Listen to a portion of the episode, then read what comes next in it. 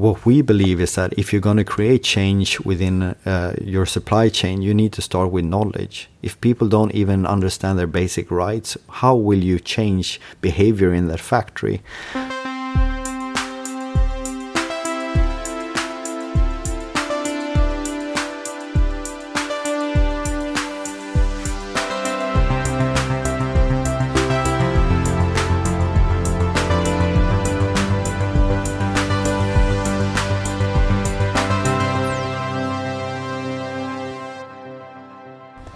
Right, this is uh, Heja Framtiden, the Swedish podcast on the future.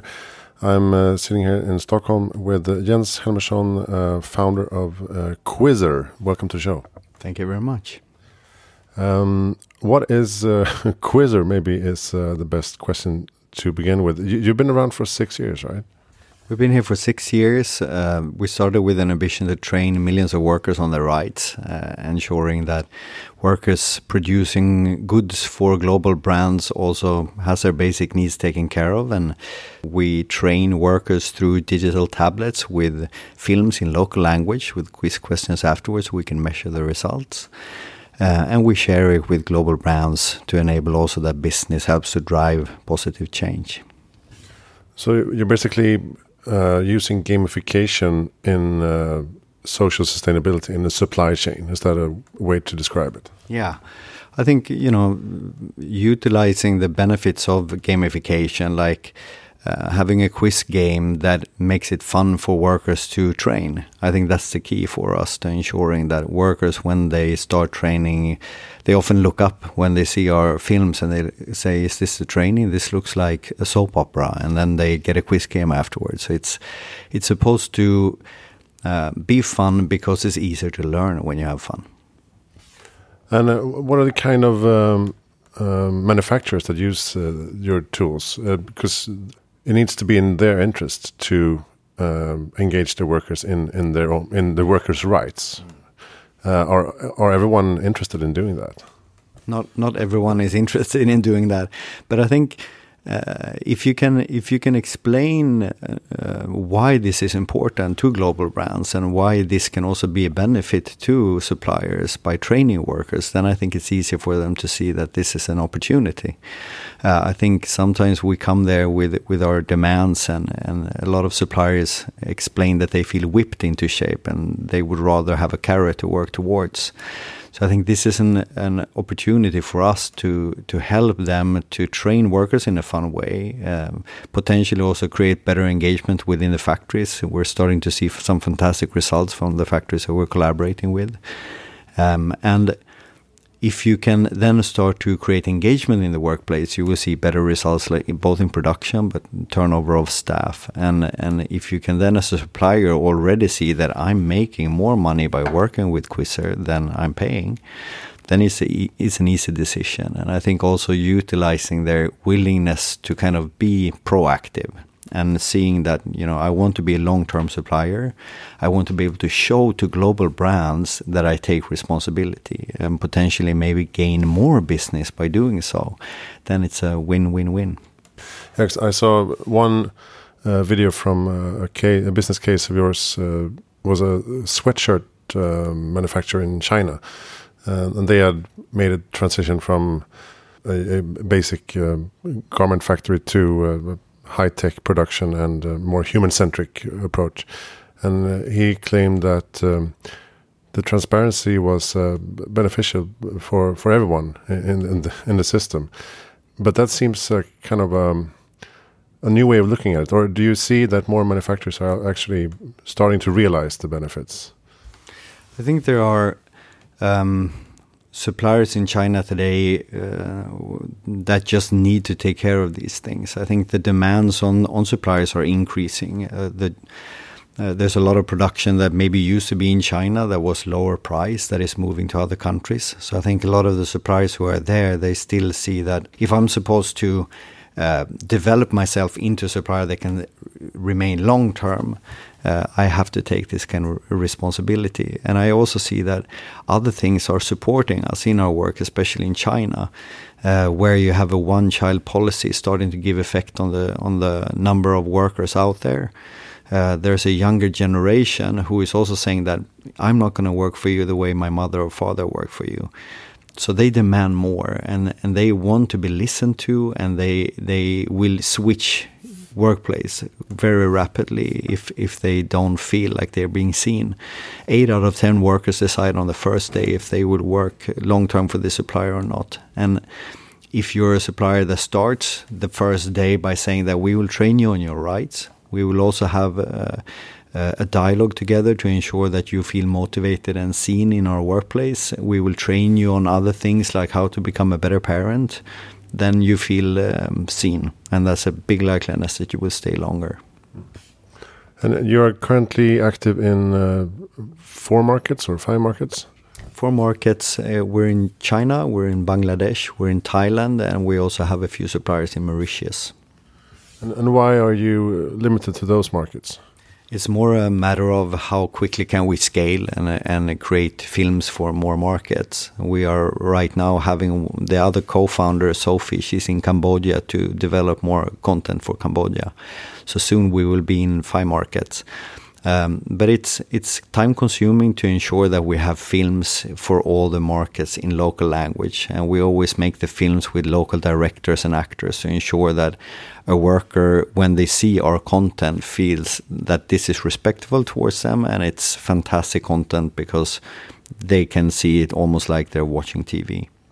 Okay. And there are also, of course, a lot of cultural codes that needs to be uh, addressed from from a local perspective. Yeah, and I think I think um, there's a lot of trainings that take place that, that where you have uh, cartoons, for example, or where you have uh, other ways, which is a great way to scale it because you can easily just do voiceover and and put text underneath. But it, it doesn't necessarily strike the chord with the worker in the same way as if you see a film that is in your local language with actors that could be you in a factory that could be yours. And so I think that is one of the key elements why we are successful with our training things. So it's more a matter of ensuring that it's always tonality is correct, and that's why we use local directors and local actors. So I mean, um, a training for QuizRR in Bangladesh looks totally different compared to training for QuizRR in in China. Uh, in Thailand, we had to ensure that all the migrant workers were also taken care of. So in Thailand, our trainings has both um, languages or films for for the workers in Thailand, but also the workers coming from Cambodia and from Myanmar uh, coming into Thailand and working in in the industry. So you needed uh, more languages for the text. Yeah, I think not not only the text, we actually created films oh, yeah. for for all the different um, languages because it has to be respectful and the worker needs to feel like this is for them and made for them specifically. So if you're a, a worker from Myanmar, working in working in Thailand, you can see the content in your language so that you feel like this is this is for me. And, and how much will the actual content change over the markets? It changes maybe to, uh, except for tonality being totally different between different markets. I would say that maybe 25 to 30 percent needs to be adapted for local markets due to that the laws are different in different countries, and so I think you know that that needs to be taken into account. Uh, sometimes we have a specific content that also needs to be um, developed, of course. So I mean, we we do certain trainings um, ourselves. We collaborate with other organizations to also develop content. Uh, we collaborate with CCR CSR. I know that Ines Kaempfer from CCR CSR was here on the podcast uh, a while back. Um, so we have uh, trainings from them also helping factories to see and how to motivate workers into becoming better migrant parents. Uh, we also collaborate with with ETI on Modern Slavery Act uh, in a solution called Involuntary Work for China. Uh, we have her project with HERfinance in Bangladesh, where we collaborate to create films for them to be able to scale and measure their own progress. Um, Will the training be any different uh, with regards to different industries? I mean, uh, there's a there might be a difference between um, manufacturing uh, technology products or um, fashion products? I think worker rights are the same in, in as long as you have an end product that you're producing, uh, then I think that you're you're kind of touching on the same topics. So we have companies working with everything from food to non-food, plastics, batteries, uh, technical products, or or uh, IT products, uh, fashion products. All of them have the same needs. Uh, you, if you are a worker working in a factory, you have the same rights. So I think that's um, a true benefit for us that we're able to scale to a lot of different segments and a lot of different industries. Uh, if you work in specific heavy machinery, for example, then you will probably need additional content um, that we could potentially develop as well uh, to ensure that workers are also, you know, understanding their health and safety issues even more clearly and occupational um, safety. Can you guide us through uh, what a training could look like? Yeah. So when you're a worker, um, you start by grabbing a tablet. You start the training. Uh, you watch a film or you log in first to ensure that we can measure your progress. Um, you start a film. You watch a film maybe for four, five minutes. Uh, after that, you will ask a few questions in a quiz game, and after you have com uh, completed the questions. That could be you know somewhere between four to eight different questions, depending on on on the topic. Um, then you move on to the next film, and then uh, you have three to four different films per module. So first of all, you might be trained on system and documentation in a factory, for example, or what are you supposed to have if you start working in a factory? You're not, not supposed to leave your your um, ID card. You're you're supposed to get a contract and a copy of that when you leave. You should be able to decide if you want to work overtime and other things like this that are more practical. Uh, then you move into health and safety, understanding what is the purpose of of um, protective equipment and why should you be using this? Um, and so all of these things are kind of put into modules where you then tackle these issues one by one. Uh, on the first training that we have called rights and responsibilities you go through four different modules system doc documentation health and safety fire and building safety and finally also touching upon workplace dialogue um, you have a basic level for workers and a more advanced level for management, but we suggest that all train all levels because if there is no hidden knowledge within a factory, it's much easier to also get understanding for each other and then uh, also create better, better opportunities moving forward. So this is. Um, this is what we have in our rights and responsibility solution. And as a worker, it takes approximately two hours to go through all different modules in both levels. Um, and this is one of the benefits that the supplier says. It goes quickly. It's you know cost and, and resource uh, beneficial to them, and um, you can also measure all the progress. You can see how many you have trained in the factory, and you can also then afterwards share the results and showing the global buyers that I've been training my workers. They know what they're supposed to.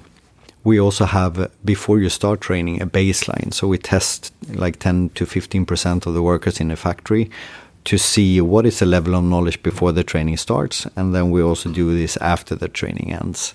So this is explaining one basic module which is our rights and responsibility module. And then we have other modules on worker engagement. We have modules on on uh, wage management involuntary work uh, migrant parenting so uh, HERfinance as i mentioned before. So all of these kind of uh, make up a landscape that should give the supplier an opportunity to really move from being a supplier that could be reactive to be proactive and to be a supplier that could also be a long-term supplier to global brands that understands and um, sees the benefit also of, of being a supplier that takes responsibility and goes hand in hand with brands. And it has to be um, uh, beneficial for the for the supplier to actually show the workers that uh, we're taking this seriously. I mean, uh, a um, more shady uh, a shady company would not use this kind of uh, tool, obviously. No, I think I think it's a great way of of uh, evaluating also the willingness of suppliers to take this kind of responsibility. So we know that there are, are clients that has been working with us that has seen that factories do not care about you know training their workers so do not take the responsibility that the brand needs them to so it makes it easier for them also to choose what supplier to work long term with um, but I, I also believe that suppliers, as they start to see more and more cases, that this is actually beneficial to them. We're starting to see that suppliers today are starting to realize that if I care more about my workers, it's a big likeliness that they will care more back. Uh, but this has not always been the case, and I think sometimes I still argue this towards suppliers, saying that you know if you if you show them that you care more about them and that you will help them to become you know skilled in their rights in their responsibilities that you will have a dialogue with them do you think that maybe they will be uh, more likely to to perform better for you and to stay with you longer? And it's not always the case that the supplier agrees. So i think uh, as we get these cases and as we share them more also with other suppliers, where suppliers can stand up in our kickoff meetings today, for example, and, and say that we were also skeptical. This is what has happened. I see a plus 3% increase of production output per capita after I started the trainings. I see lower turnover of staff in my factory compared to before.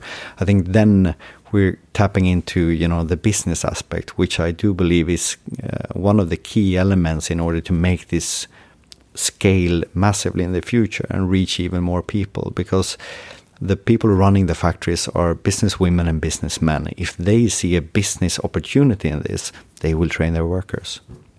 But are your clients always uh, the brands, or is it? Can you have a direct dialogue with the factories as well? Yeah, we, we normally go through brands because it helps us to you know push the solution out. We know that that suppliers say that there will be two reasons why we will work with you. One is if I get more business from doing it. The second one is if the brand tells me to.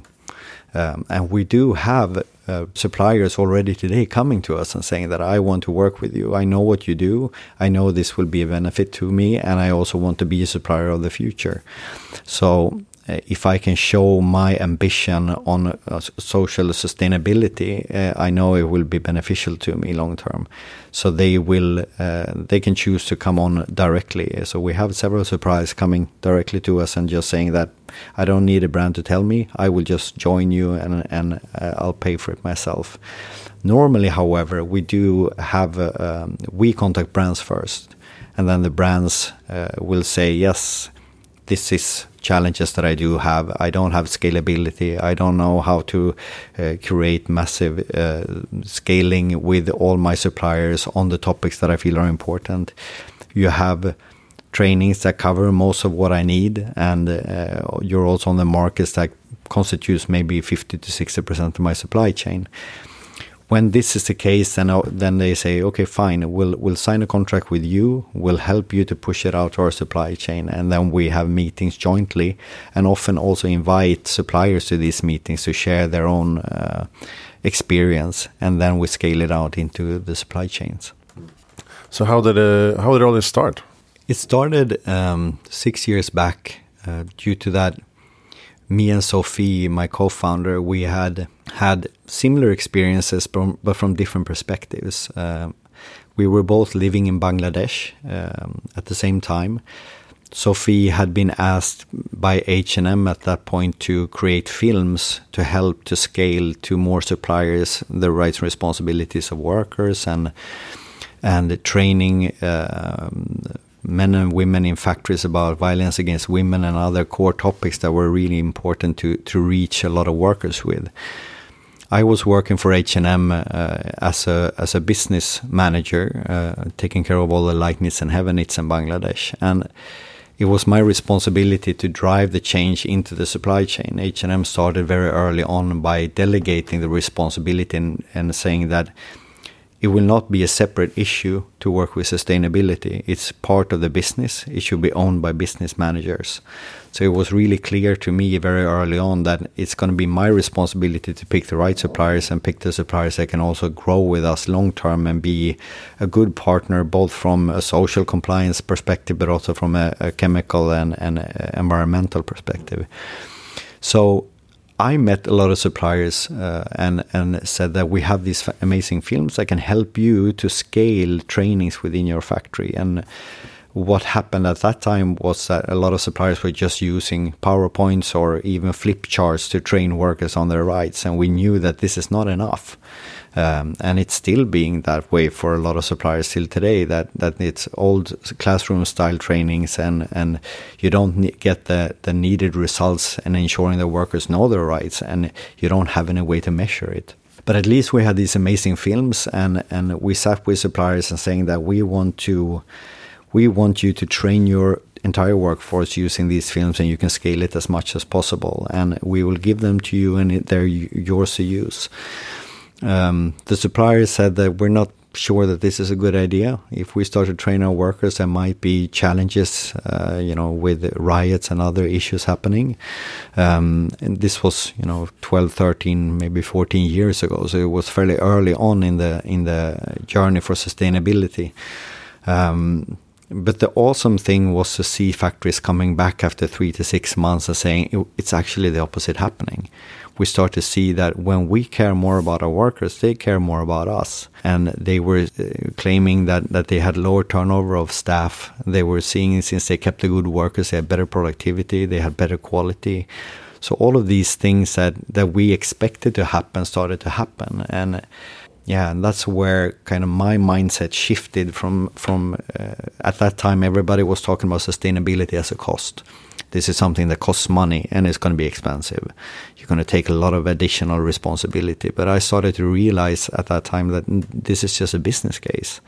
If you do this properly, then there is just a win-win-win scenario. Workers will be more satisfied, suppliers will have better productivity and other things that drives their business, and the buyer will also have the same benefits uh, of a sustainable supply chain. So this was an eye opener for me. Um, uh, after this, I moved to Hong Kong and worked there for a while. And when I moved back to Sweden, and after working for another company, Indiska, for a couple of years, I met with Sophie again. Uh, and my experience at Indiska also showed that the resources that H&M has, or big global brands, or big Swedish brands like IKEA and others, this is not necessarily what, what medium sized brands have. You have somebody who is responsible for this, but you have almost equally big supply chains. Um, and you need to take a lot of responsibility. And and it was just clear that there's a gap here where there's a need to take responsibility, but not the resources to kind of manage it.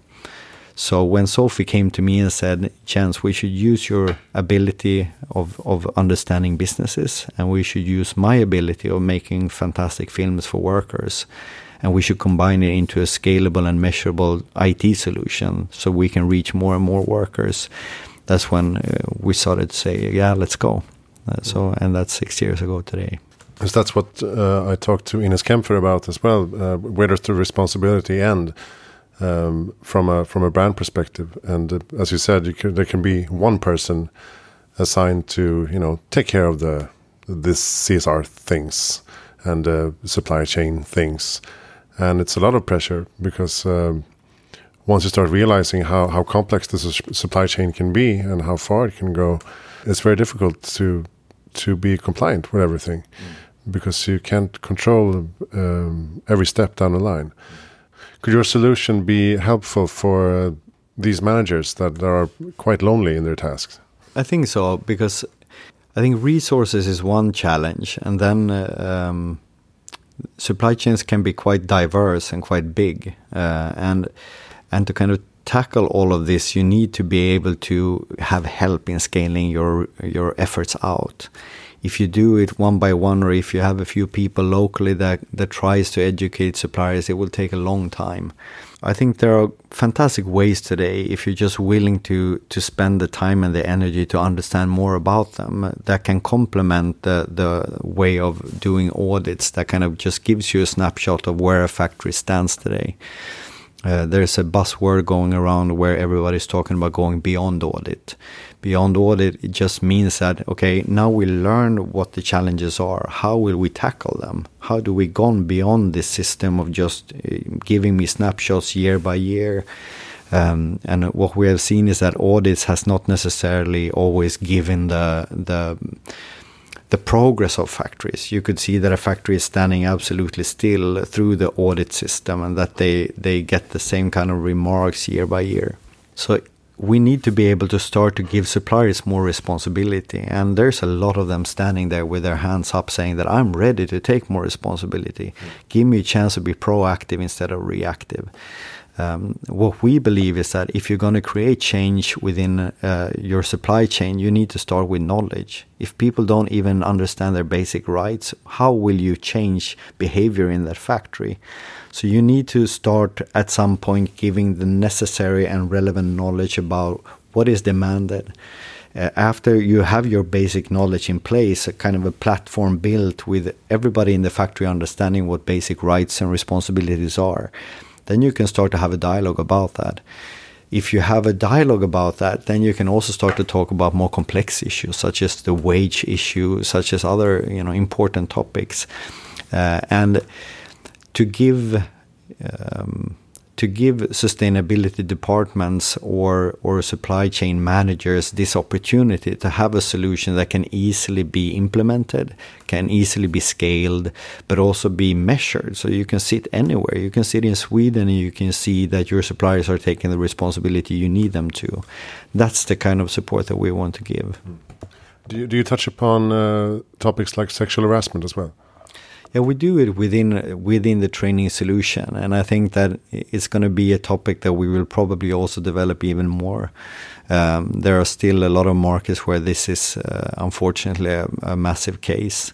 So we're touching upon it in the rights and responsibility training. Um, I think there will be more uh, complementary trainings on that also as we move forward. So, um, in the pipeline is uh, probably Cambodia. Uh, do you have other markets that you're interested in? Yeah, there's so many markets that we wish to go into. It's just a matter of resources and also, you know, the time it takes to develop these markets. Uh, we're tremendously excited about going into Cambodia. We would want to go into Myanmar as well. We want to go into Vietnam. Uh, India is a massive market that we would love to tackle, but and you also have to look at the the challenges that each market presents. And and for example, in India, you have you we will probably need to make films in six to nine different languages to be respectful for, to the workforce there as well. Uh, but there would be areas where there would be more production made, so we could probably start with two or three languages. Um, but all of these markets are are um, very exciting for us to move into in the coming one to two years. Great. Thank you so much, Jens, for uh, joining here from Yeah. Thank you. Check out quizrr.se, Q U I Z R R.se. QuizRR. Um, who do you think I should interview? Well, I think there's a lot of uh, different potential companies that you should look at. Um, I always enjoy listening to people who can also give a more broad perspective. Uh, so to to discuss with somebody who has uh, like a, an overview on the market would be really interesting. I think it would be great if you could um, interview a brand uh, and see their aspects on sustainability and what they want to achieve. Um, I would go to the sustainability manager for Philippa K, for example, or maybe listening to uh, uh, Daniel Wellington about the challenges in the watch industry. Mm. Great. Um, check out hejaframtiden.se for more information about this podcast. Uh, follow us on social media and thank you for listening.